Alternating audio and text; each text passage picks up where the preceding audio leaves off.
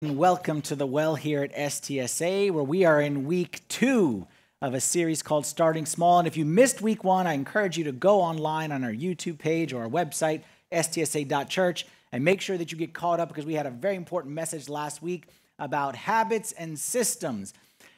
But leaving that aside, I want to start today by asking you a question. I need everyone to participate in their mind. You don't need to say your answers out loud, but I need you to participate in your mind. You woke up this morning, whatever time you woke up. What was the first thing you did when you woke up? The very first thing you did when you woke up. You, if you're like me, first place you head is to the bathroom.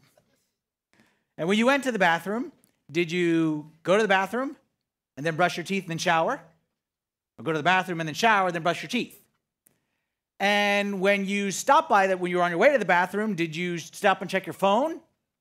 And if so, what app did you check first? What was the second? You go Facebook or email or the gram. Like, what is it you check first? After you got out the shower, you got dressed. How did you get dressed? What's your system? Did you go top to bottom or bottom to top or inside out or outside in or how do you get dressed? Okay. Some people go sequentially, some people go like from the interior to the exterior. exterior. Did you, when you put on your shoes, you put on your left shoe first or your right shoe first?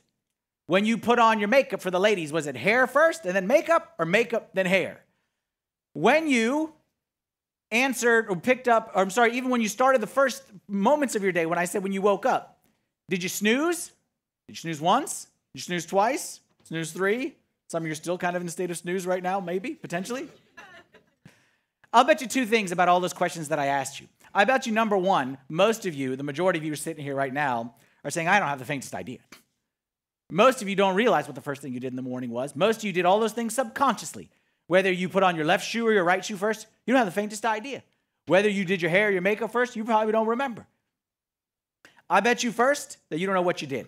But I'll bet you second another, another, another idea, another thing that I believe. I bet you that even though you don't know what you did, I bet you did the exact same thing yesterday. And I bet you do the exact same thing tomorrow. And I bet you, if you put on your left shoe before your right shoe today, that you will put on your left shoe first tomorrow, and the next day, and the next day, and the next day. I bet you, if you shower, then brush your teeth, that you will shower, then brush your teeth tomorrow, and the next day, and the next day, and the next day. I bet you that when you brush your teeth, you don't sit there every day and say, you know what? Where am I going to start today? I'm going to go start in the top left today. I bet you you just kind of start where you start. Like you don't think about it every day and say, I'm going to start in the middle today and kind of go from the inside out. You just do what you are programmed to do. I bet you, even right now, where you're sitting, I bet you when you walked into church today, if your seat was open, it may not have been open, but if your seat was open, you naturally walked to the exact same seat and you would sit in the exact same seat every single week if it was available. And that leads me to a conclusion, which is the premise for our, our message here today. That conclusion is that much of what we do, even though we don't realize it, much of what we don't do isn't the result of conscious decisions, but rather it's the result of subconscious habits. Much of what we do isn't a, hmm, should I do this or should I do that? We don't make those decisions on a day to day basis as much as we think we do, but rather they're done subconsciously. And I'll give you an example. How many times have you gotten in the car, started driving, and then said, Where am I going? How many times? And you think about it logically, if you don't know where you're going, how did you get this far? But subconsciously, you know where you're going. You get on the road, you go through the thing, and you subconsciously. How many times, I'll give you the opposite, on your way home after a long day at work, you get in a car, you remember that, and then all of a sudden you're at home and you don't remember anything from the drive. You don't remember anything. Did you listen to radio? Did you have a phone? Like you don't remember anything from it. You were just kind of on autopilot. Because much of what we do isn't the result of conscious decisions, but rather subconscious habits. A study from in 2006 from Duke University estimated that up to 40%, 40% of the daily choices and actions that we take, up to 40%, are not conscious decisions, but rather the result of our subconscious habits and patterns or systems, meaning we do them on autopilot. And the reason why they concluded is because our brains, okay, are the most complicated piece of machinery on the planet, and our brains are extremely efficient.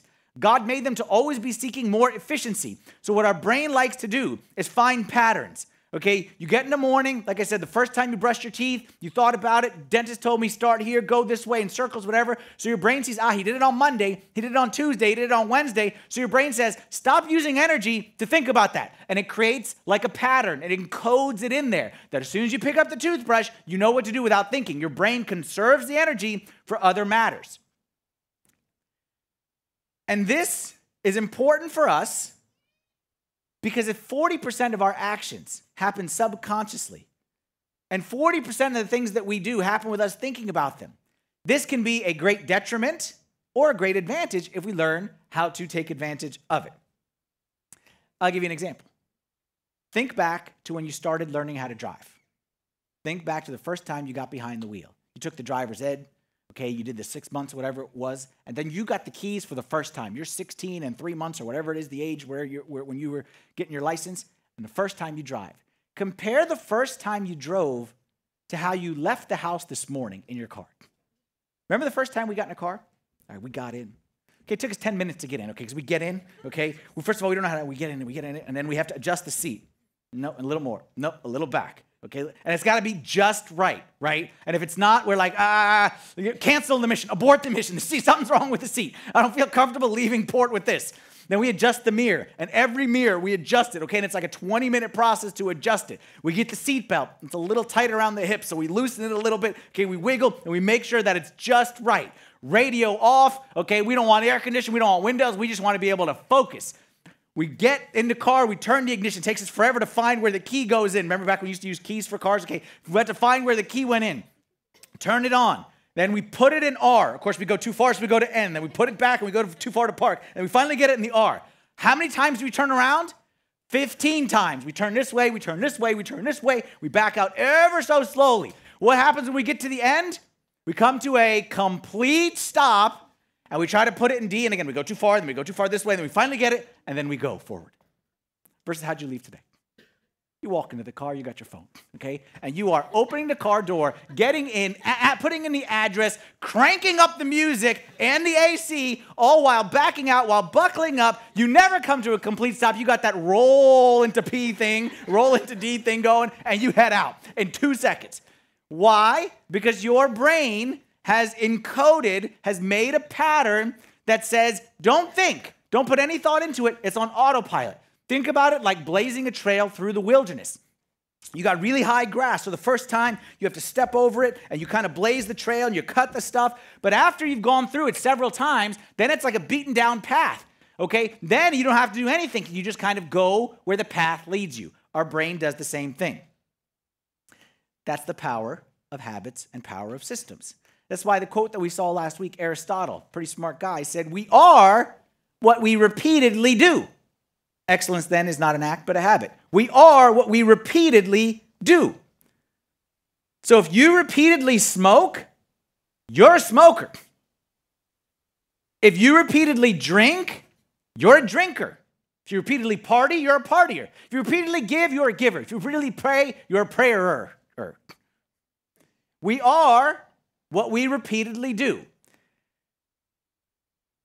And this is important because so much of life happens without us thinking, kind of happens on autopilot.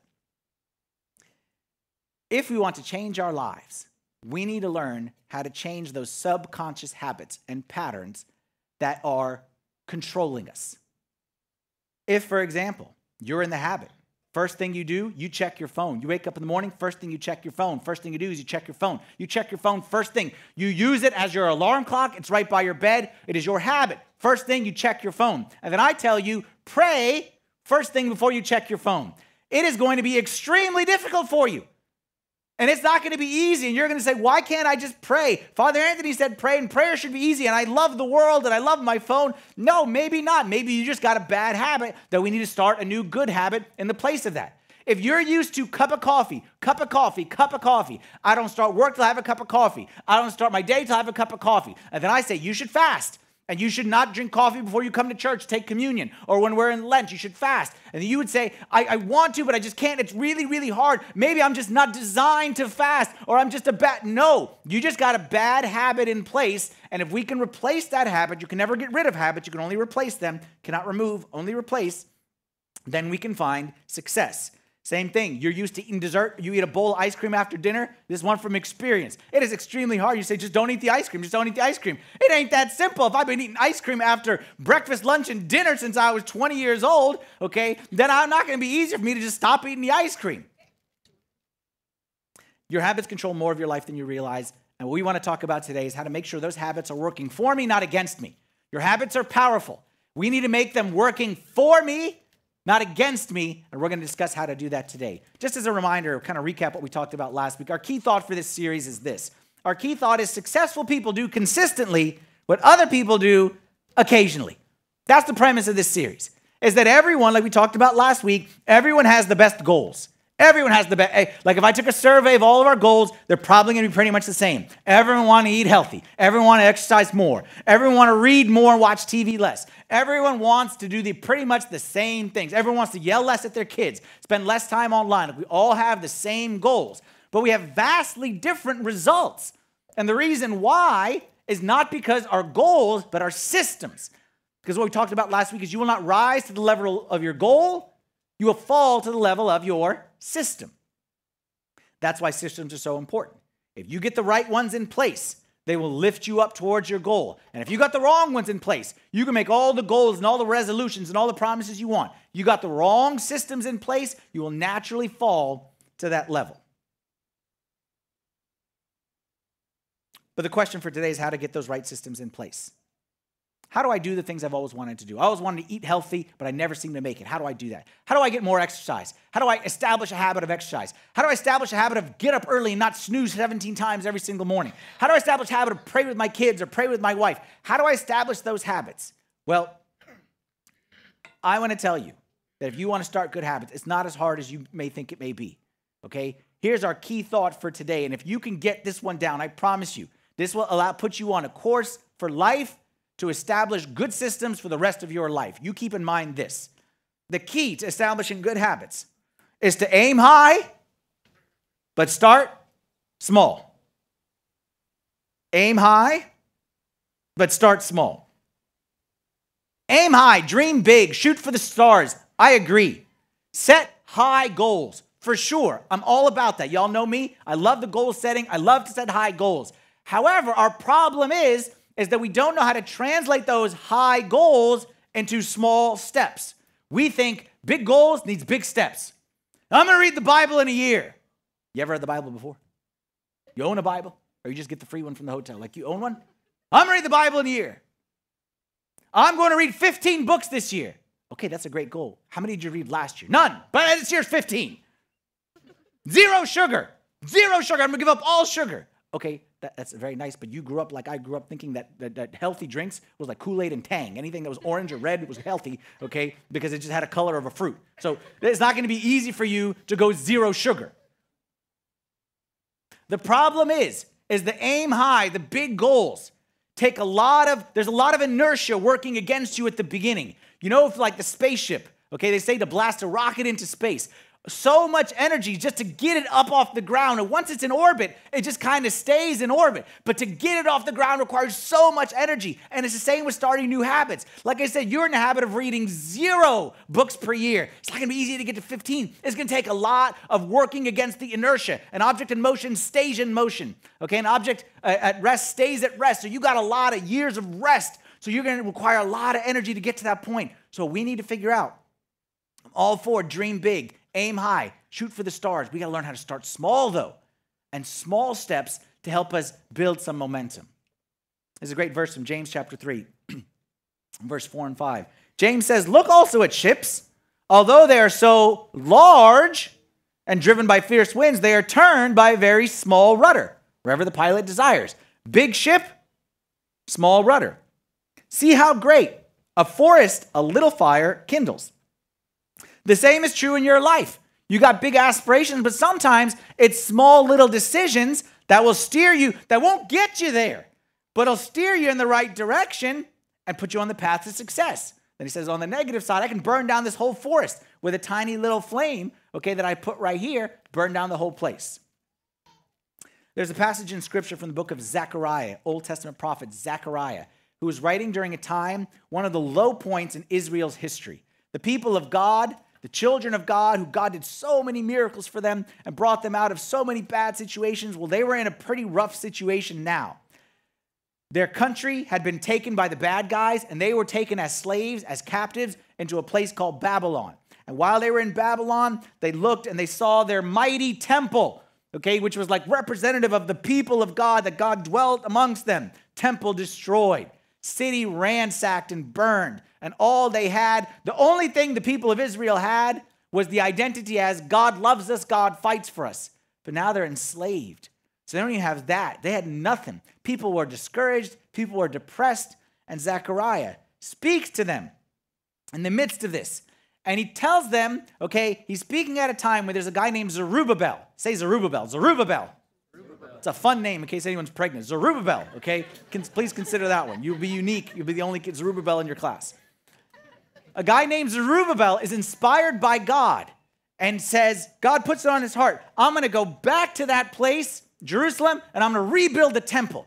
But this is a big task. Y'all are, are, are, slaves and y'all got no army, y'all got no nothing. You're going to go back and lead this. So the people are like, ah, I don't really know. And they don't really, they're kind of giving them a hard time. And it's, it's a waste of time. And Zerubbabel wants to do like this big thing. Zechariah the prophet says this.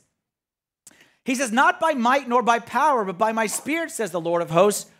Who are you, O great mountain? Before Zerubbabel, you shall become a plain. What he's saying there is, Zerubbabel, you see this great mountain, okay, this big, this big obstacle, but in front of Zerubbabel, it's no problem because I, God, I'm going to fight for him and I'm going to do it. I'm going to do this great thing.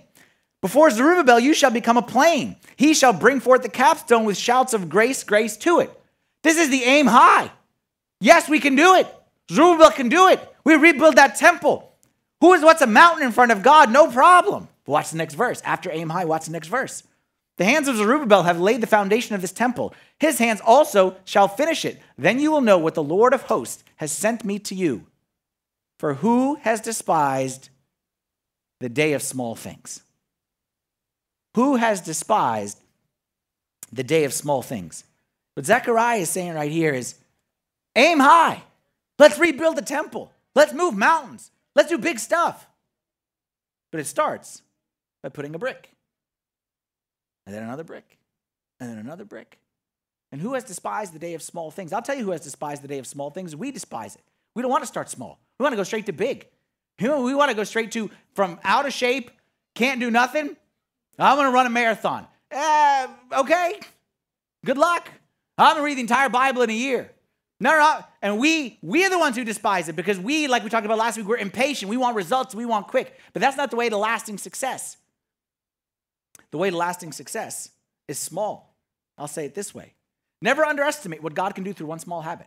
Never underestimate what God can do through one small habit. Never underestimate what God can do through one small habit. And the negative side of that is never underestimate what the devil will do through one small habit as well. But we'll keep it positive today. Never underestimate the power of one small. you know, Zerubbabel, when he went to start the temple, you know, Zerubbabel didn't finish the temple. Zerubbabel only laid the foundation. A guy named Ezra came many years later. So Zerubbabel, if your goal is aim high, build a temple, failed. But his goal was start small, do my part, success. And he laid the foundation for the next guy. Never underestimate what God can do through one small habit. John Wooden. You guys heard of John Wooden? John Wooden is most is, is, is commonly known and thought of as the greatest coach in college sports. Some say all sports. Okay, he coached UCLA back in the 60s, 70s, something like that. And John Wooden, in a 12 year span, in a 12 year span, won 10 championships. It's pretty good. Okay, 10 championships in 12 years. And there was a time where his team won seven championships in a row. Okay, seven championships in a row. And during that span, not only they won seven championships, they won one point won 88 games straight. Okay, that means that encompassed several seasons where they didn't lose a game. Not that they didn't lose it in the playoffs, they didn't lose a game. John Wooden, greatest coach of all time, commonly regarded. John Wooden, every year, first practice of the season. What do you think he did? First practice of the season was focused on what? Shooting, dribbling, passing. First practice of the year, he always told them the same thing how to put on their socks and tie their shoes. That was the first practice. It was dedicated to putting on your socks and tying your shoes properly because he believed that it's in the details, that it's the little things that make the big things happen, that it's not the big things. Everyone wants to start with the big things. How do I dunk? How do I shoot threes like Steph Curry? Everyone wants the big things. John Wooden was, you start small in the details. Mother Teresa, maybe you know her a little bit better than John Wooden. Mother Teresa, it was Mother Teresa did great things. Mother Teresa did great things. You know what Mother Teresa used to say? Said there are no great acts, only small acts done with great love. That's what Mother Teresa said. Don't tell me I did I didn't do anything great. I just helped the person in front of me. Small acts done with great love. Never underestimate the power of a small habit. And I guarantee you, find me. You go inside your hearts. Find me anyone you admire in any area of life. Someone you admire as a parent, someone you admire in your career, someone you admire spiritually. Find me anyone you admire. And I guarantee you, if you examine their life at the root, you will discover small habits done consistently over time. I think for me, there's someone who I admire very much spiritually, very much spiritually, one of the role models I look up to.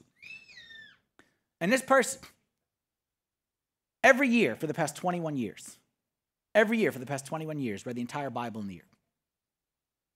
In the past 21 years, read the Bible 21 times. I look at that and I say, man, I admire that. Man, I would love to be able to do something that big. Like I try to read every day, but man, that's big. How you accomplish something that big? You know what that person would say? The person I didn't do anything big. You know the only difference between me and you? This is what the person would say. The only difference between me and you is I set my alarm clock 15 minutes earlier than you. That's it. I set my alarm clock 15 minutes. He's not even saying I sleep 15 minutes less than you. Maybe I go to bed 15 minutes earlier than you. That's it. 15 minutes. That's all it takes. That's the difference between me and him. The difference between us and that person who reads the Bible every single day. It's not big, it's small. Never underestimate the impact of small habits in your lives. And I'll prove it to you. Ask you another question. I'll prove to you that small things, small habits can have big outcomes. Small can have big. I'll prove it to you. Empire State Building. How much force would it take to knock down a building the size of the Empire State Building? How much force? How much energy? Like, how hard would you have to push to take what kind of equipment would you need? Empire State Building, 103 stories. Okay, that's really high, 103 stories high. How much force? Well, I would pose to you that the only force needed to knock down the Empire State Building is a small little push, a tiny little push. You don't believe me? You ever seen the dominoes chain reaction? Where you push a domino, it knocks down another domino, knocks down. You've seen that one before? Okay. Well, one scientist several years ago tried to tried to research this and said, "Hey, wait a minute. A domino can knock down another domino. This we understand. Okay, if it hits it at the right angle. But you know what? A domino can actually knock down a domino that's bigger." And he came to the conclusion that a one-inch domino can actually knock down a 1.5-inch domino. Okay, one inch can't knock down like a 10 foot. Okay, it would be too big. But a one inch can knock down one that's 1.5 times its size. And then a two inch could knock down a three, a three inch. A three could knock, uh, let's go with the odds, okay? One to one point, uh, you know what I'm saying, okay? Do the math in your own head, okay? It could get me a little bit in trouble here. That each one can knock down one slightly bigger. Say, so what? What, what big deal? Well, let's watch. We're to watch a little video clip right now, and you see the impact of a small push and what it can do in the end.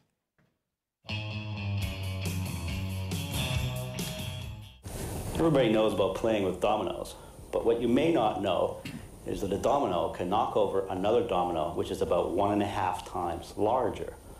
So what I have here is a chain of dominoes. Each one is one and a half times larger than the previous one. And the smallest domino is about five millimeters high and one millimeter thick. And I will carefully place it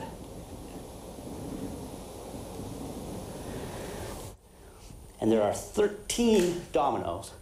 And the largest domino, it weighs about 100 pounds ugh, and is more than a meter tall.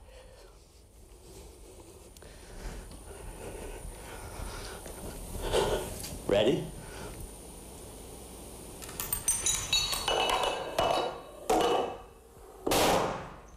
Boom. That was 13 dominoes. If I had 29 dominoes, the last domino would be as tall as the Empire State Building.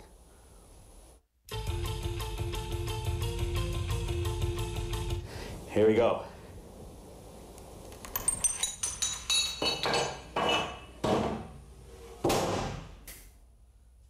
The best is his reactions if he didn't know that was going to happen there, right?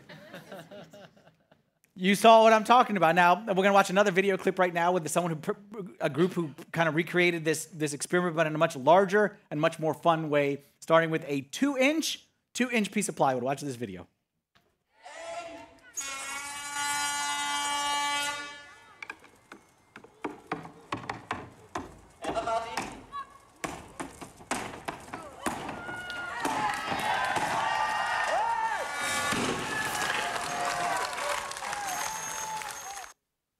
That was like a Guinness Book of World Records, something like that. That second one right there was a two inch piece of plywood. That if that had continued, the 18th one in that string right there, okay, I think there was 13 there. 18th one would have been the size of the Tower of Pisa, 164 feet. The 23rd one in this chain would be the size of the Eiffel Tower. The 31st one in this chain would be the size of Mount Everest. And if you could actually line it up, 57 of these things, you know what you'd cover? A block so high is the distance between the earth and the moon. All from a two inch piece of plywood. Never underestimate what God can do through one small habit. My question for you What small habit, God honoring habit, might set off a chain reaction in your life? What might it be? Like, what small thing if you implement it faithfully and consistently, might change the trajectory of your life. For example, you say, I'm not going to snooze anymore. Small change. I'm not going to snooze. I'm going to wake up when the alarm rings the first time. I'm going to tell the alarm when I'm waking up, not the alarm tell me when I like I'm going to decide when I wake up. What might that do? What chain reaction might that set off? Maybe won't solve all your problems, maybe allow you to pray more. You always want to pray before you go to work, maybe allow you to pray. You always want to eat a healthy breakfast, but you're always in a rush. Maybe allow you to eat a healthy breakfast. You've always wanted to be more relaxed, no, less road rage. Okay, well, maybe the fact that you get up on time, you leave on time, you're not driving in such a rush, maybe it'll put you in a better mood. Maybe it'll help you to stop being late to work and having to lie about why you were late and the dog ate my homework or whatever it may be. What small habit could set off a chain reaction in your life? How about another one? How about if you say, I'm gonna make a small change in my diet? I'm gonna drink water instead of coffee. That's it. Small change. I'm going to drink water instead of coffee. What chain reaction might that set off in your life? We know for sure it'll have health benefits. Okay, you'll be in better shape. We know that it'll probably put you in a better mood. We know it'll definitely help your budget, which will then definitely help your mood. Okay, so what small change could have a chain reaction in your life? How about, for example, if you decide I'm going to open my Bible before I open Instagram? Small change. I'm not telling you not to check the gram because you got to check your gram and see what's going on on the gram. But all I'm saying is, I commit to one small change. I'm going to check my Bible before I check my social media. I'm going to open my prayer book before I open the Facebook. All right. I'm going to make sure. How about? How about this one? How about every day I'm going to spend 10 minutes with my spouse. Every day, 10 minutes with my spouse, face to face, no phones, no distraction, just face to face. What chain reaction might that set off? There was a Navy SEAL who, a couple years back, you may have seen the, the, the YouTube video, the video on YouTube. He said, if you want to change the world, start by making your bed every single day. That's what he said. It was a fantastic speech. Go, go, go Google that speech when you go home.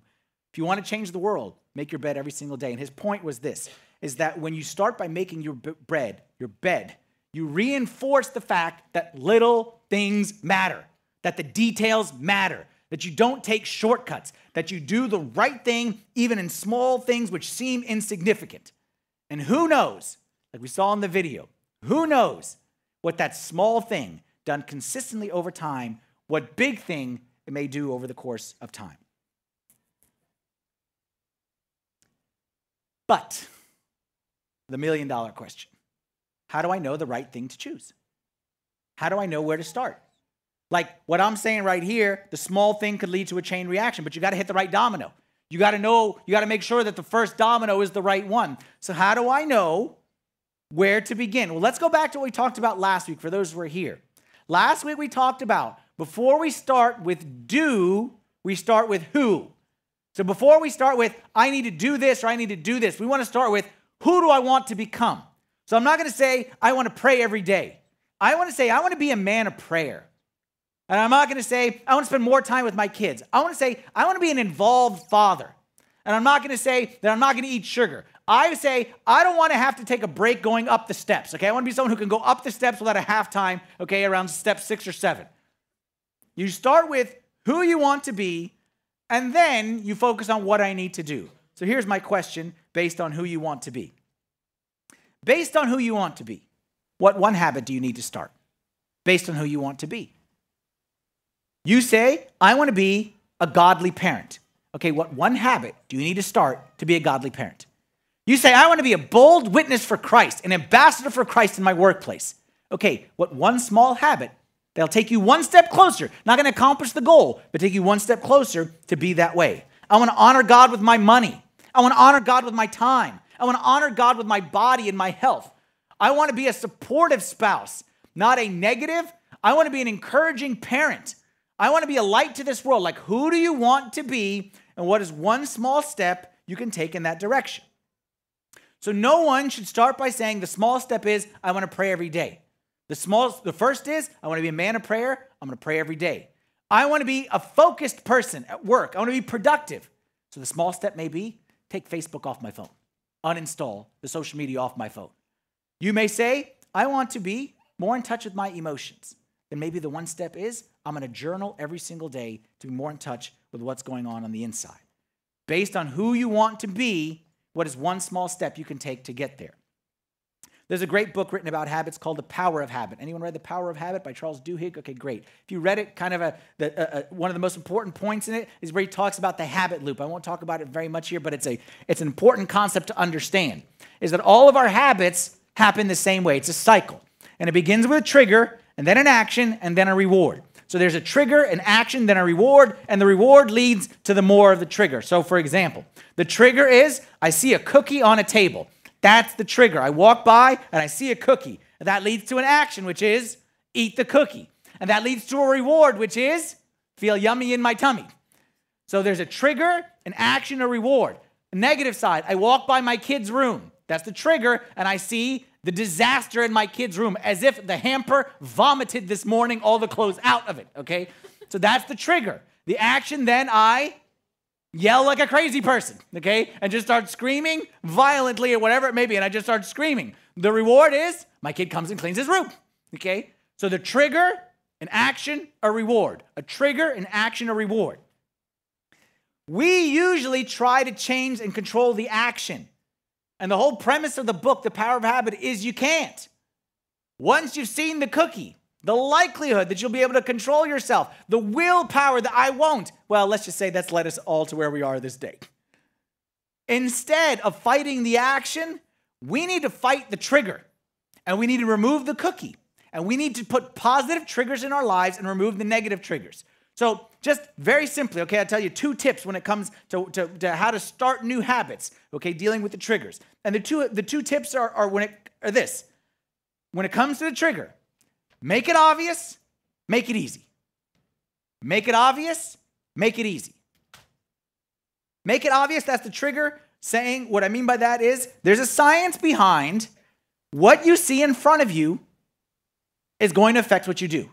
This is why anyone okay, who's in marketing or who understands marketing or ever worked in a grocery store, you know that, that, that, that the, the, the, companies, the products fight to get on the end cap, okay, the, the thing in the aisle, okay? Because those are the ones, it's just human nature. The science says whatever's right in front of you, you're more likely to grab it versus, and there's even a science of where it is on the, on, on the shelf. Like usually the, the, the, the people who pay the most for the shelf it's those products right here. No one bends down to get the dumb thing at the bottom. Okay, who doesn't just put trash down there? No one goes all the way down there. Okay, or the top ones. But the stuff that's right in front of you, you are most likely to purchase the thing that is right in front of you. So if we're to make it obvious, we want to leverage this this this idea, the science that things that are obvious, we do them more frequently. So if I want to habit take my vitamins every day, don't put them in the back of the shelf in the cabinet. You're never to get there. Put them on the counter right in front of you. You want to stop eating cookies, man? Get them off the counter. Put those things in the back of the shelf or give them to somebody when they come over. Let them take them away, far away from you. You want to read your Bible every day? I've always believed the key to a good quiet time routine in the morning is the night before. You want to read your Bible in the morning? Open it the night before. Leave it right there so that it's so that it's it's calling out your name and screaming at you saying, "Read me, read me." We do the opposite. The Bible is buried under a book, under another book, being used as a coaster or, or some kind of nightstand or whatever it may be. And then we to oh, I had to get all the way down there. Now we're not going to do it. And do the opposite with your phone. Don't put your phone. Anyone, I know everyone. I know. I'm officially the old guy in the room. I know. Like, get off my lawn. This is. I'm the old guy, but I'm going to say it anyway. Don't sleep with your phone right next to your bed. That's the worst thing that you can do. And I know I say that, and everyone's like, but how would we wake up?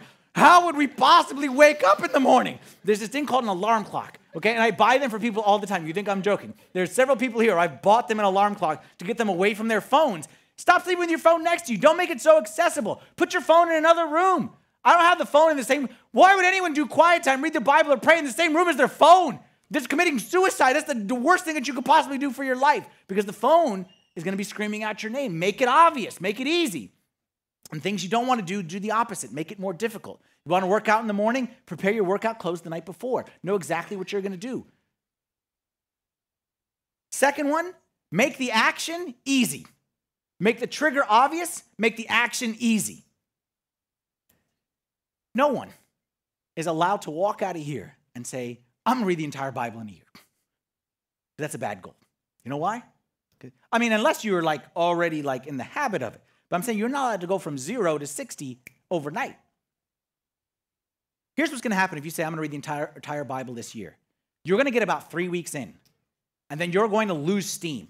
And you're going to go from every day to every other day, and you're going to get behind, and then you're going to get frustrated, and then someone's going to say in a year or two years after you've quit, say, hey, you should read the Bible. You're like, nah, nah, I tried that, it didn't work. That's not for me. What's a much better thing? Don't say Bible in a year. Say Bible five minutes a day. You think you can do that? Five minutes a day. Just five minutes a day. I don't know if anyone has ever heard uh, the, the Jerry Seinfeld about how he became a great comedian, about building the streak. You guys heard this one before? Jerry Seinfeld, this is, this is ingenious. Jerry Seinfeld, asked him like how you became a great comedian, and so many jokes, whatever it was. He said that he made it his goal to write one joke a day. One joke a day. And then he created a calendar, okay? And he printed a calendar, and every day he did a joke, he would create a red X. And then next day, red X, red X. And then there's like a psychology behind like, I don't want to leave a day without an X because it looks so nice to get a streak going. You know, 13, 14, 15. So make a small goal and every day do it. And I promise you, if you can just say, I'm going to read the Bible every day for five minutes, just five minutes, I guarantee you, you'll be much more successful long term than say, I'm going to read for a half hour a day. Or I'm going to read the entire Bible in a year. Applies to everything. You want to pray with your spouse. So many couples don't pray together. You want to pray with your spouse. Don't start with a 30 minute prayer meeting. Don't start where, where, where she can just keep on going and going and going and going and going. And don't, say, don't start with that. You start with simple. We don't know how to pray together because every time we go, it keeps on going. It's like the Energizer Bunny and it goes and goes and goes and goes and goes. You start simple. You grab your wife's hand and you say, Before we go to bed, we're going to thank God for one thing, just one thing. Thank you, God, for our health. Thank you for our house. Thank you that we didn't kill our children today. Like, thank you, God, just for one thing today. That's it. Start small. You say, I want to journal. Father Anthony talks about journaling and he's journaling and journaling. I want to get into journaling. Then, then, then, but it's an overwhelming thought. I don't know what it means to journal. I don't know how to write novels and diary. No, just simple. Get a notebook and every day write the date and write one sentence. Just one sentence. One thought that you have, one feeling that you got, one thing that you learned today. Just one thing. You want to lose weight? Eliminate soft drinks. You want to increase marital intimacy? Like I said, 10 minutes, no phone. You want to be a better parent? 20 minutes, 15 minutes, whatever it is. Go take a walk with your kids. Play. Start small. You want to get stronger? Do 10 push ups a day. You say, I can't do 10 push ups. Do five push ups a day. I can't do five. Do one push up a day. I can't do one. Man, just get down on the floor and get back up. Start small. Anything that you can do to take a step towards who you want to become. And then you really want to take the next step? Write it down, and you write it down this way. Okay, if you really want to take this seriously, you write it down this way. You write after blank, I will blank in order to become blank. After blank, trigger, I will blank action in order to become reward. So, for example, after my alarm rings, I will wake up. Sounds intuitive, but I mean, I know it needs to be spelled out sometimes. So that I can be a responsible adult. After I have my cup of coffee, which is like set in stone, so everyone knows when I have my coffee, trigger, obvious. After I have my coffee, I will read my Bible for five minutes so that I can leave the house filled with the Spirit of God, led by the Spirit of God. After I eat my lunch, something you do every day, an obvious trigger, I will walk outside for 15 minutes so that I can get some exercise every single day. Successful people. Successful people do consistently what other people do occasionally. Program it into your life. I'm telling you, you can program anything into your life if you just do it consistently. Do it consistently. Do it consistently. You will get to the point. I'll tell you, like for me, one of the things that that that I, I know I shared last week about some of the like funny systems that I have okay, about like how I eat and how I change my toothbrush. And people were like, oh, he's just joking. And uh, it's not, but okay, that's fine. That really is me. And those are just kind of the ones that I'm not embarrassed to share. Okay, like I have a system for everything. But let me, let me tell you some of the serious systems that I got. Some of the ones that I've established, and you say Father Anthony's a great man because he does this. Honestly, sometimes it's harder to not do these things than to do them. One of the systems that I have, and I've been doing it for years, I get up first thing in the morning, I say a prayer. That's the first thing I do or even the bathroom. And sometimes it's like code red to get to that bathroom. But first thing I do, I get out my bed and I got to walk to the bathroom this way. And then I have a crucifix right here, cross with Jesus on the cross. For as I'm going, and sometimes it's like stumbling, okay? I turn, I pause, and I just say a short prayer. And it's usually, Holy God, Holy Mighty, Holy Immortal, have mercy on us. Boom. That's it. That's it. And that's programmed into me. Like I said, I'm sleepwalking through the night. I'm holy God. You know what I mean? I'm programmed. It is harder for me to not say a prayer first thing in the morning than it is to pray because that's programmed into my system. I talked a lot about phone. Let me tell you something about me and the phone. My phone goes into do not disturb every day at 10 p.m. You can call, you can text. I believe in this thing called voicemail. It's a very nice thing. I use it very often. I know a lot of people don't, but that's that's because at 10 o'clock, that's like time for me to rest. That's time for me to connect with my wife. That's time for me to, to, to read. So I don't need the phone to be ringing after 10 o'clock p.m. Speaking of phones, I'll tell you another habit that I have, another system that I have. When I'm talking to a person, I don't check my phone. I'm sitting with you and we're talking face to face, I don't check my phone. There's an emergency. What's the emergency? Someone's dying. You don't call me, man. I can call 911 when you call me if someone's dying. That's not an emergency. And all my years of priesthood, everyone says it could be emergency. Could be. I've never had an emergency. I make it a habit. I'm talking to you, my phone buzzes, you just see me reach and just push like that. Other habits. Our family, something we've been doing since, since Michael, who's my oldest, is now 14, something we've been doing since the day he was born. When he first came back from the hospital, I should say, not the day, okay? Since he first came back, we do family bedtime. We do family bedtime together every night, okay? We don't, like, let me tell we do a lot of things wrong as a family, okay? We do a lot of stuff you'd be like, we shouldn't do that. But there's one thing that, hey, we got right. And we started this habit that every day before we go to bed, it's not just like, okay, you know, I'm going to bed or I'm just whatever. No, no, no. We don't go to bed till we all gather together. We chat about our day. We read the Bible and we say a prayer. We've been doing this now ever since the beginning. And our punishment for the longest time with the kids, no bedtime. Okay, like if they misbehaved or something like that, no bedtime. Because that's like ingrained. Again, I have a 14 year old son who doesn't know how to go to bed without doing bedtime. And I'm like, thank you, God. Like, this is great. I'll tell you another one married people, me and my wife never go to sleep apart. And I thought this was just kind of a given thing. But I know many husbands who will stay up late playing video games and the wife goes up to bed. I don't understand what that means. Me and my wife, we go to bed together every single day. Even when we're fighting and we hate each other's guts, we go to bed at the same time. And there'll be times, she's the trooper more than I am, well, I'll be out late. And she waits up for me. And you know, if she doesn't wait up for me, I'll just come in and she'll, she'll be so tired. I can sometimes come home so late. I'll sneak into bed and she'll say, Why didn't you wake me up? She wants me to wake her up. Think about that. She wants me to wake her up. Because that's what we do, that's our system. We connect every day before we go to bed. We have hectic lives, but we don't go to bed without connecting with the most important person, who is each other. I keep on going. One of my systems I was taught from a very young age. I get a dollar in my pocket, 10% goes to God. I don't even consider it. I don't even think twice.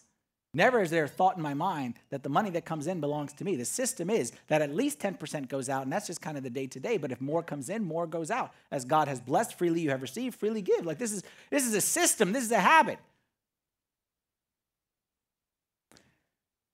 I'm not trying to like brag or say I'm great or anything. I'm just being honest. And I'm just telling you that who I am today is a result of these systems. Who I am. So you say, Father Anthony, your marriage. My marriage is a direct result of the systems that we have as a husband and wife.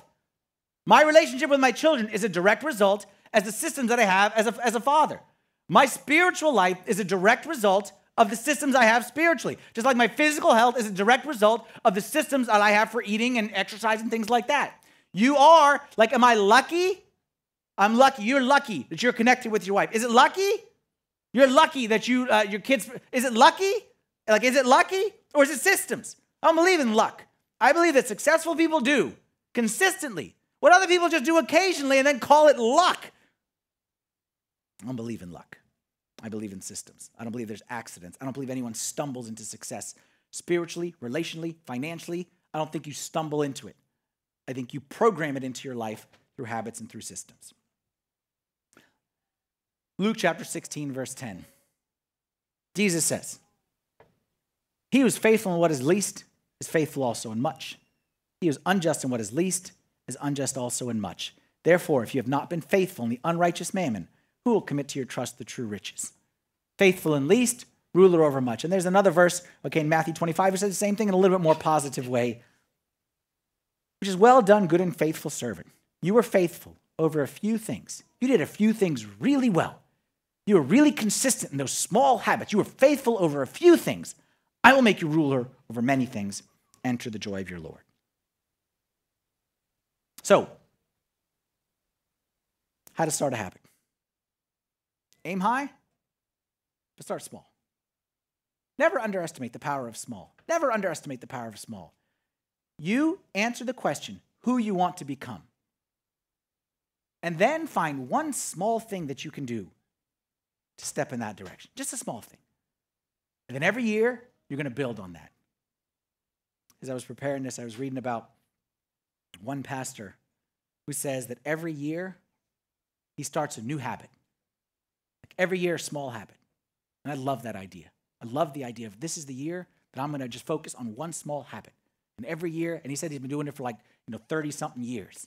And I just thought to myself, man, imagine the impact. Like some of you people here, y'all in your 20s or like, you know, still in diapers, whatever it may be. Like imagine the impact. You're in your 20s. Imagine the impact that over the next 10 years, 20 years, 30 years, 40 years, you add one small habit. Imagine the impact that could have in your life. You'll never do big things in a year.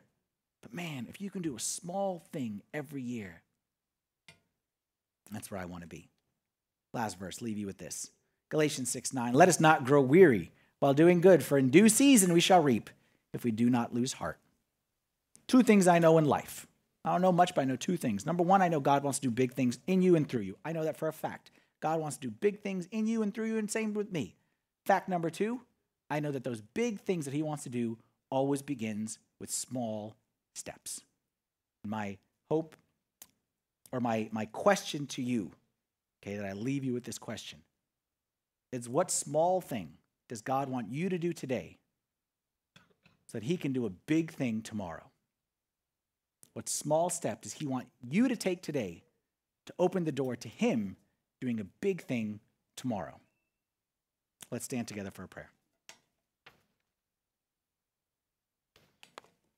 In the name of the Father, and the Son, and the Holy Spirit, one God, amen. Heavenly Father, we thank you from the bottom of our heart.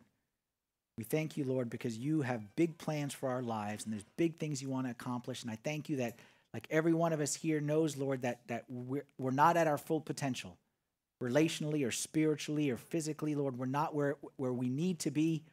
And I pray, Lord, that you would help each one of us to figure out that small step, that small step that we can be consistent with, Lord, and that will open up the doors to you doing big things in our lives. We pray this in the name of your Son, with the intercessions and the prayers of all your saints. Hear us as we pray thankfully Our Father, who art in heaven, hallowed be thy name. Thy kingdom come thy will be done, on earth as it is in heaven. Give us this day our daily bread, and forgive us our trespasses, as we forgive those who trespass against us. And lead us not into temptation, but deliver us from the evil one. In Christ Jesus our Lord, for thine is the kingdom, the power, and the glory forever. Amen.